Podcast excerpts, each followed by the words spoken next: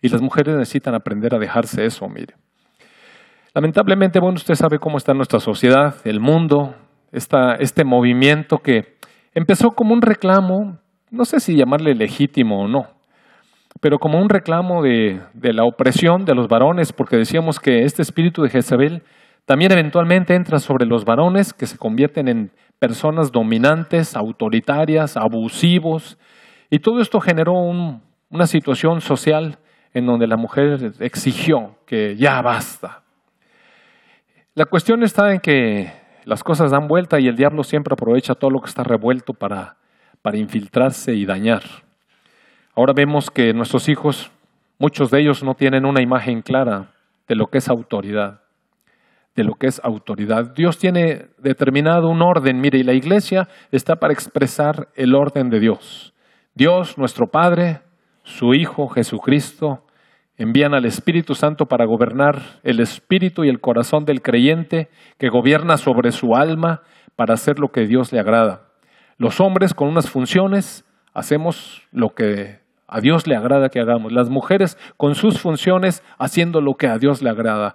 ambos como padres eh, conduciendo a nuestros hijos a lo que Dios le agrada. Nuestros hijos sometiéndose a la autoridad, entendiendo que eso glorifica a Dios. Porque eso no ocurre afuera, amados hermanos. Eso no ocurre afuera. Si usted da un vistazo a lo que hay afuera, oiga, hay cada cosa que vemos afuera. Es es increíble. Mire, el otro día subía un niño que me llevaban al consultorio, pues él venía disfrazado ahí con de estos superhéroes, ¿no? Entonces yo bromeé un poco con él, lo subí ahí y eh, de pronto, cuando lo acosté, no se dejaba muy bien revisar, entonces le dije, mira, espérate, y le dije el nombre del héroe, ¿no? Ese que traía ahí. Y medio se empezó a calmar y entonces el papá le, le reconvino a que se dejara y, le dijo algo, ¿no? Y el niño le dijo, tú cállate, mentiroso. Y dije, en la torre. ¿Y sabe qué fue lo, terrible? Mire, la verdad me sacudió. Es que haga de cuenta que aquí la cuestión no es nada más una cuestión de moralidad social o, de orden ahí de la, de la, sociedad o de civismo o, de, de, educación. Va más allá, mire. ¿Verdad? En verdad yo le quiero decir, mi espíritu se estremeció. Yo pude percibir un espíritu ahí gobernando sobre, sobre esa familia. El varón sabe qué dijo, nada, mire. Se quedó absolutamente callado, no sabía qué decir. E, era, era, un hombre dominado por un niño que se ha enseñoreado de esa familia. Oiga, qué terrible. Sí puede percibir el mundo espiritual ahí. No, no es cosa de educación nada más, mire. Es cosa, algo maligno y perverso. Un espíritu que ha influido de tal manera en una familia que ahora el niño se ha enseñoreado de la autoridad del Padre. Y, tiene mucho que ver con los mensajes que nos llegan en la televisión a través de cosas que parecen sencillas y simples, caricaturas, mire. Si usted ve un poco Los Simpson, que yo jamás he visto esa, esa caricatura, jamás he visto un programa de Los Simpson, pero sé de qué se trata. Y, entiendo que hay un varón ahí sin autoridad, una mujer que se enseñorea y lo ridiculiza delante de los hijos y para esa familia el padre no tiene valor, es un tonto. Toma las malas decisiones, es torpe, es lento y todo es más listo que él. Y oiga, eso lleva, eso conlleva algo maligno, mire, algo maligno. Y así están las cosas en nuestra sociedad. Entonces, falta de autoridad en el varón, rendición de la encomienda que Dios le dio al varón, mujeres que se dejan enseñorear por esta influencia y que gobiernan porque piensan que su esposo no tiene suficientes arrestos, inteligencia, capacidad y porque a veces pueden hablar mejor que los maridos, que yo no sé qué nos pasa en la lengua. Eh, no, no, no hablamos lo correcto, lo, lo de palabra de vida, lo que edifica, como decía el, boletín hoy. Y así está nuestra sociedad. Aparte, es un espíritu un espíritu codicioso. Usted recuerda que le comenté la semana pasada y cómo se adueña de cosas. Y si usted da un vistazo, mire, nuestra sociedad está impregnada de eso. Así, impregnada de eso. En el Antiguo Testamento así se presenta este espíritu de Jezabel. Después esta mujer quiso matar al profeta Elías porque se vuelve en contra de lo que es de Dios. La verdad de Dios no puede ser proclamada. Y no estoy hablando que sean mujeres, estoy hablando de un espíritu que gobierna sobre hombres y sobre mujeres. Y En el Nuevo Testamento se menciona otra vez el nombre de Jezabel. Si me acompaña, por favor, al libro Apocalipsis, capítulo 2. Decíamos la semana pasada que la manera de poderse sobreponer a esto es nuestro amor a nuestro Señor Jesucristo. Ese primer amor. Ese primer amor que, ¿sabe una cosa? Me sorprendió. Que después, usted sabe, vienen comentarios y, y cosas después de la predicación, algunas observaciones. Me sorprendió cuántas personas no tienen claro lo que significa el primer amor, amados hermanos. Como si el primer amor fuera cuando conocimos al Señor Jesucristo hace, no sé, seis meses o cinco años o veinte años o treinta años o los años que sean. Como que ese fue nuestro primer amor. Y después algo que se enfría. Pero yo le comentaba que eh, eh, la etimología de la palabra primer amor significa protos, que es el primogénito, lo, más importante, el amor principal de nuestra vida. Eso es lo que el Señor Jesucristo está reclamando en la iglesia de Éfeso. Dejaste tu amor principal para amar cosas secundarias. Mire, esto tiene que ver con adulterio espiritual. Es como un hombre que su primer amor, su principal amor, ¿cuál debe ser? Si está casado debe ser su esposa, mire. Ese debe ser su principal amor. Y si, si el hombre empieza a, poner su amor en otras cosas, como son sus hijos o u otra mujer, pues está dejando su primer amor. Ese es el reclamo del Señor Jesucristo. Dejaste mi primer amor es una cuestión de adulterio espiritual. Pero volviéndonos al primer amor, es como podemos cumplir los mandamientos del Señor Jesús. Recuerde usted que Él dijo, si ustedes me aman, hacen mis mandamientos. El que hace mis mandamientos, ese es el que me ama. Entonces, esa es la mejor manera, mire, entender la palabra de verdad, el consejo del Señor Jesucristo a nuestro corazón, a nuestra alma, y volvernos a ese amor con compasión, como debemos amar a nuestra mujer, como nuestra mujer debe amar a su esposo. Así, con esa pasión, como debería ser, como cuando estábamos profundamente enamorados. Nunca deberíamos dejar eso en nuestra familia, en nuestra relación matrimonial. Y así es como debiéramos amar a nuestro Señor Jesús. No, ninguna otra cosa debiera tener preeminencia. Otra cosa que escuché en esta semana y también me llamó la atención y quiero aclararlo porque, no, mire, no por criticar, eh, sino son cosas que eventualmente creo que Dios permite que yo escuche para, para tratar de, para llevarme a, a, ver algunos huecos que hay en la, en la iglesia y enseñar a la iglesia correctamente. Escuché una frase, esta frase, mire, escucha esta frase. Eh, estábamos orando y decía la frase, es que vamos a orar por el ministerio de, alabanza, este ministerio. Es verdad, es un ministerio vistoso, mire, cuando la gente pasa aquí, pues la está uno viendo, pues ni modo que se voltee para otro lado. Entonces, eh, dice, vamos a orar por el ministerio de alabanza porque el ministerio de alabanza es muy acechado por el enemigo. Y me quedé, me lo llevé, me quedé piense y piense y piense en eso.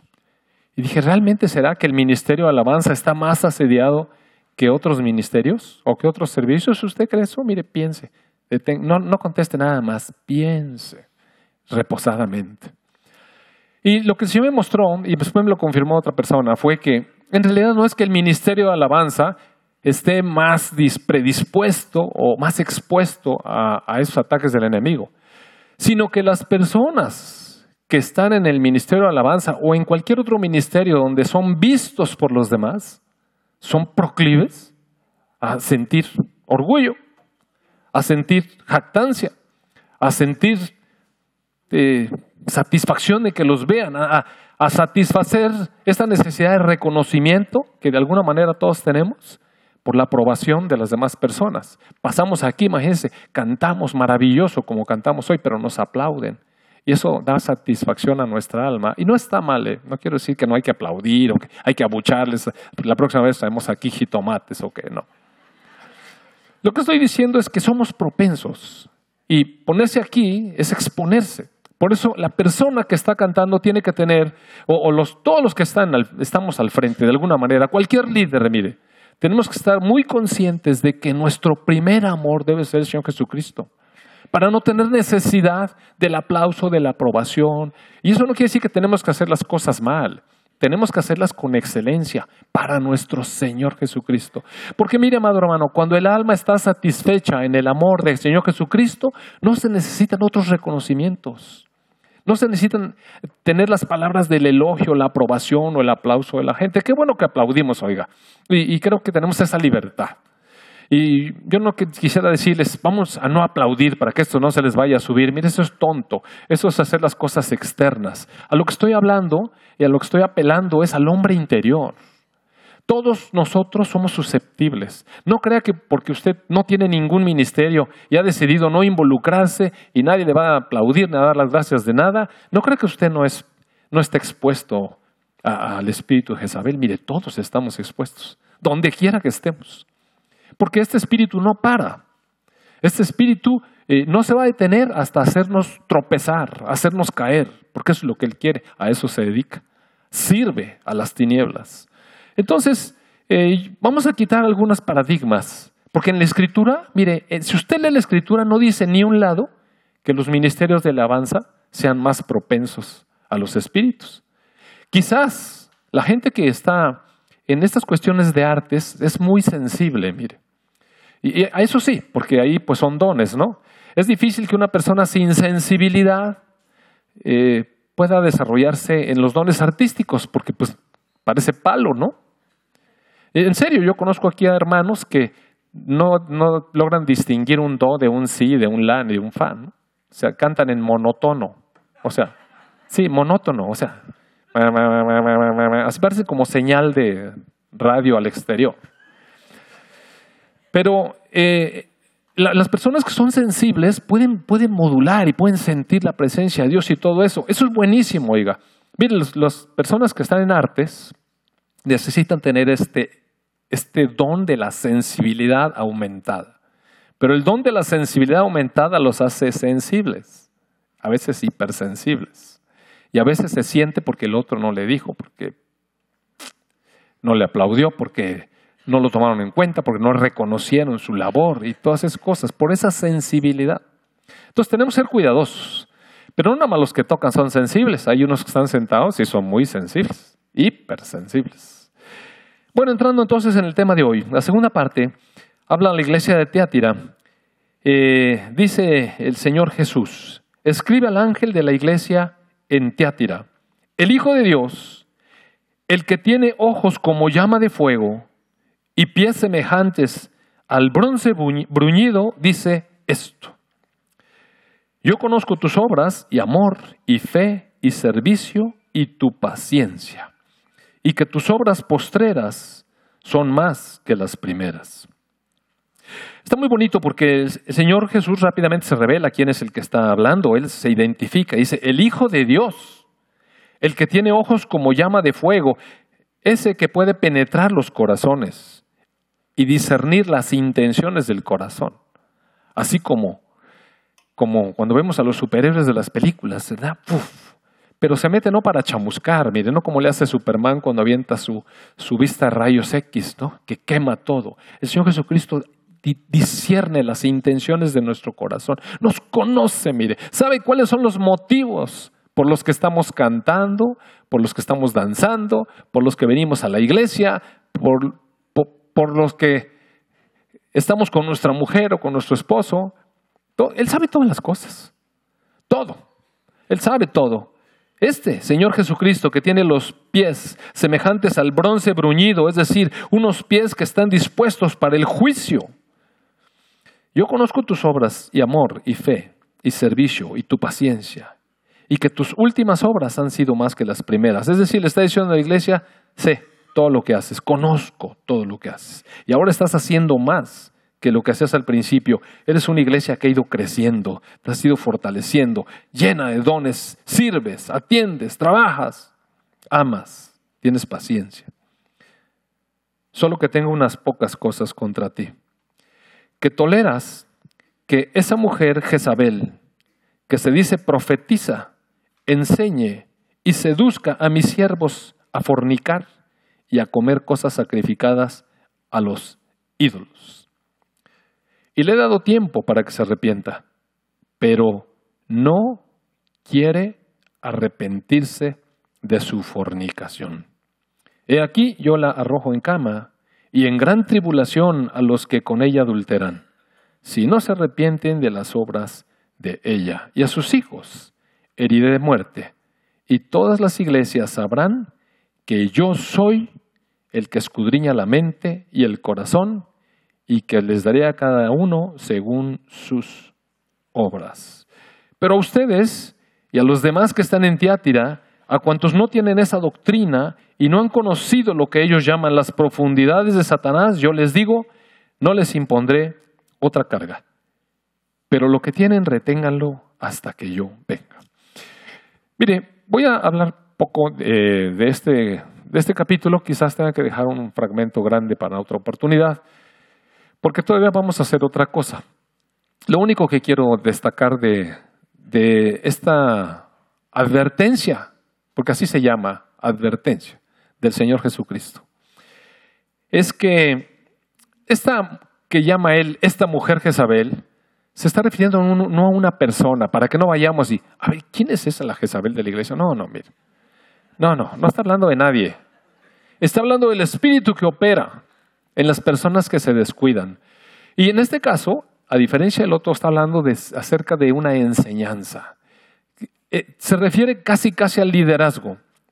A, a las personas que estando en un lugar donde transmiten, y esto puede ser el predicador dominical, puede ser el líder de una iglesia en el hogar, puede ser aquel que abre su casa para tener un grupo de lo que tengamos que hacer.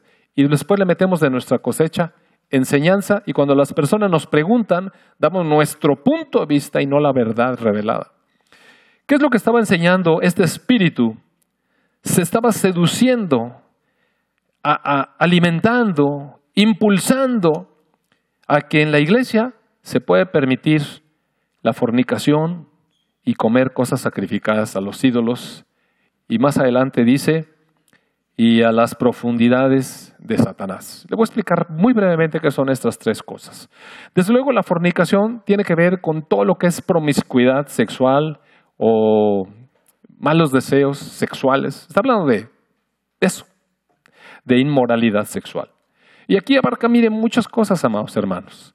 En la iglesia hay cosas, mire, todos somos proclives a tropezarnos con cosas, no crea que, que no estoy consciente de esto. Más en este tiempo, oiga, es ¿cómo le diré? Las imágenes que salen en los medios de comunicación, en las redes sociales, donde quiera, pasa uno por cualquier lugar donde hay una revista y se encuentra una con una mujer semidesnuda en todos lados, o con hombres así, o todo está feo, mire. Los anuncios de la televisión, para anunciar una llave que tiene usted que aflojar la tuerca al carro, tiene que salir una mujer desnuda junto.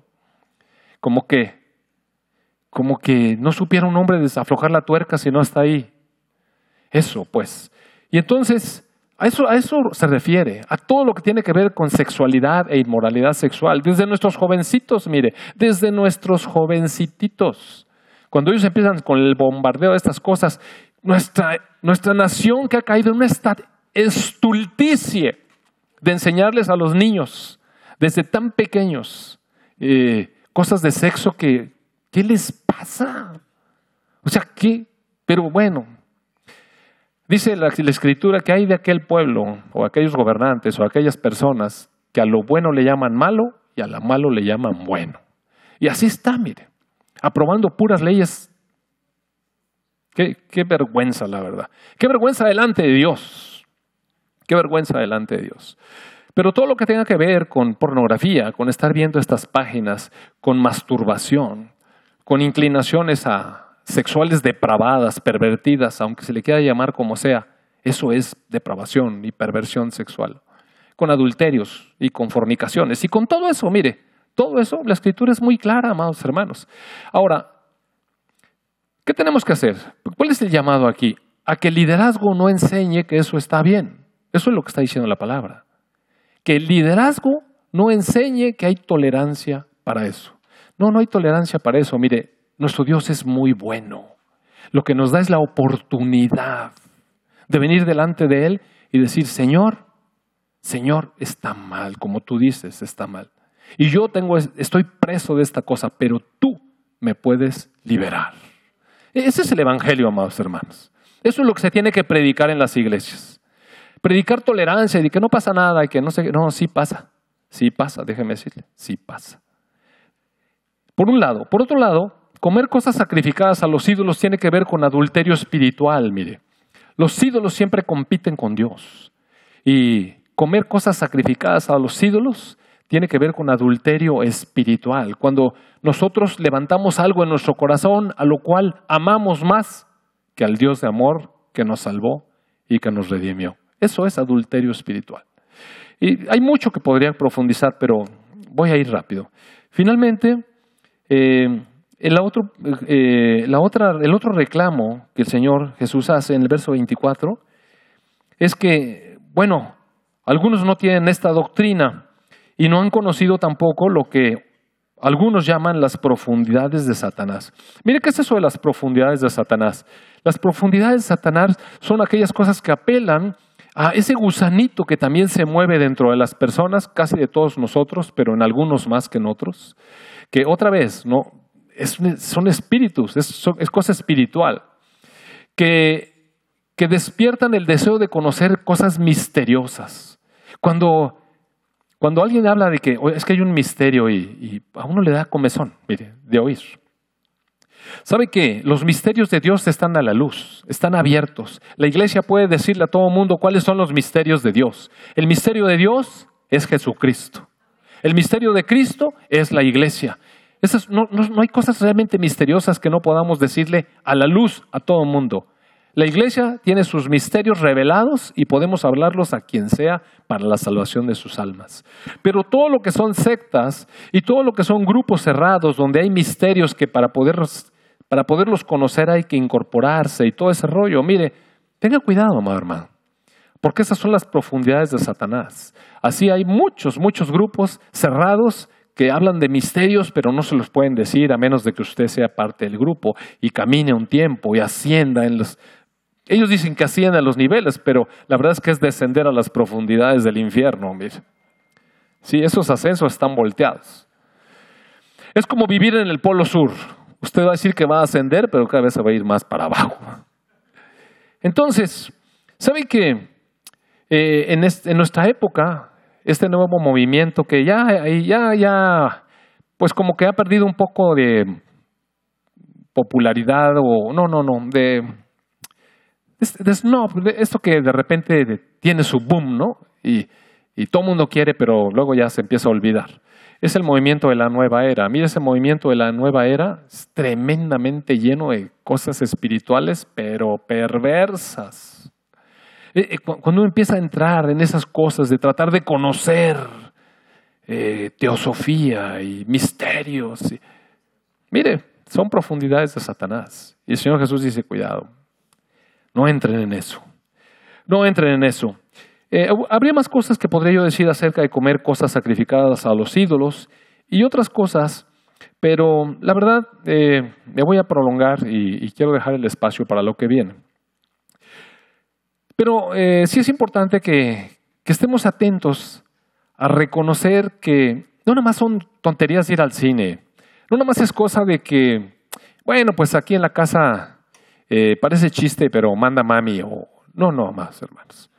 Tiene, tiene repercusiones espirituales significativas y tenemos que buscar en nuestro Señor, nuestro Dios, la verdad.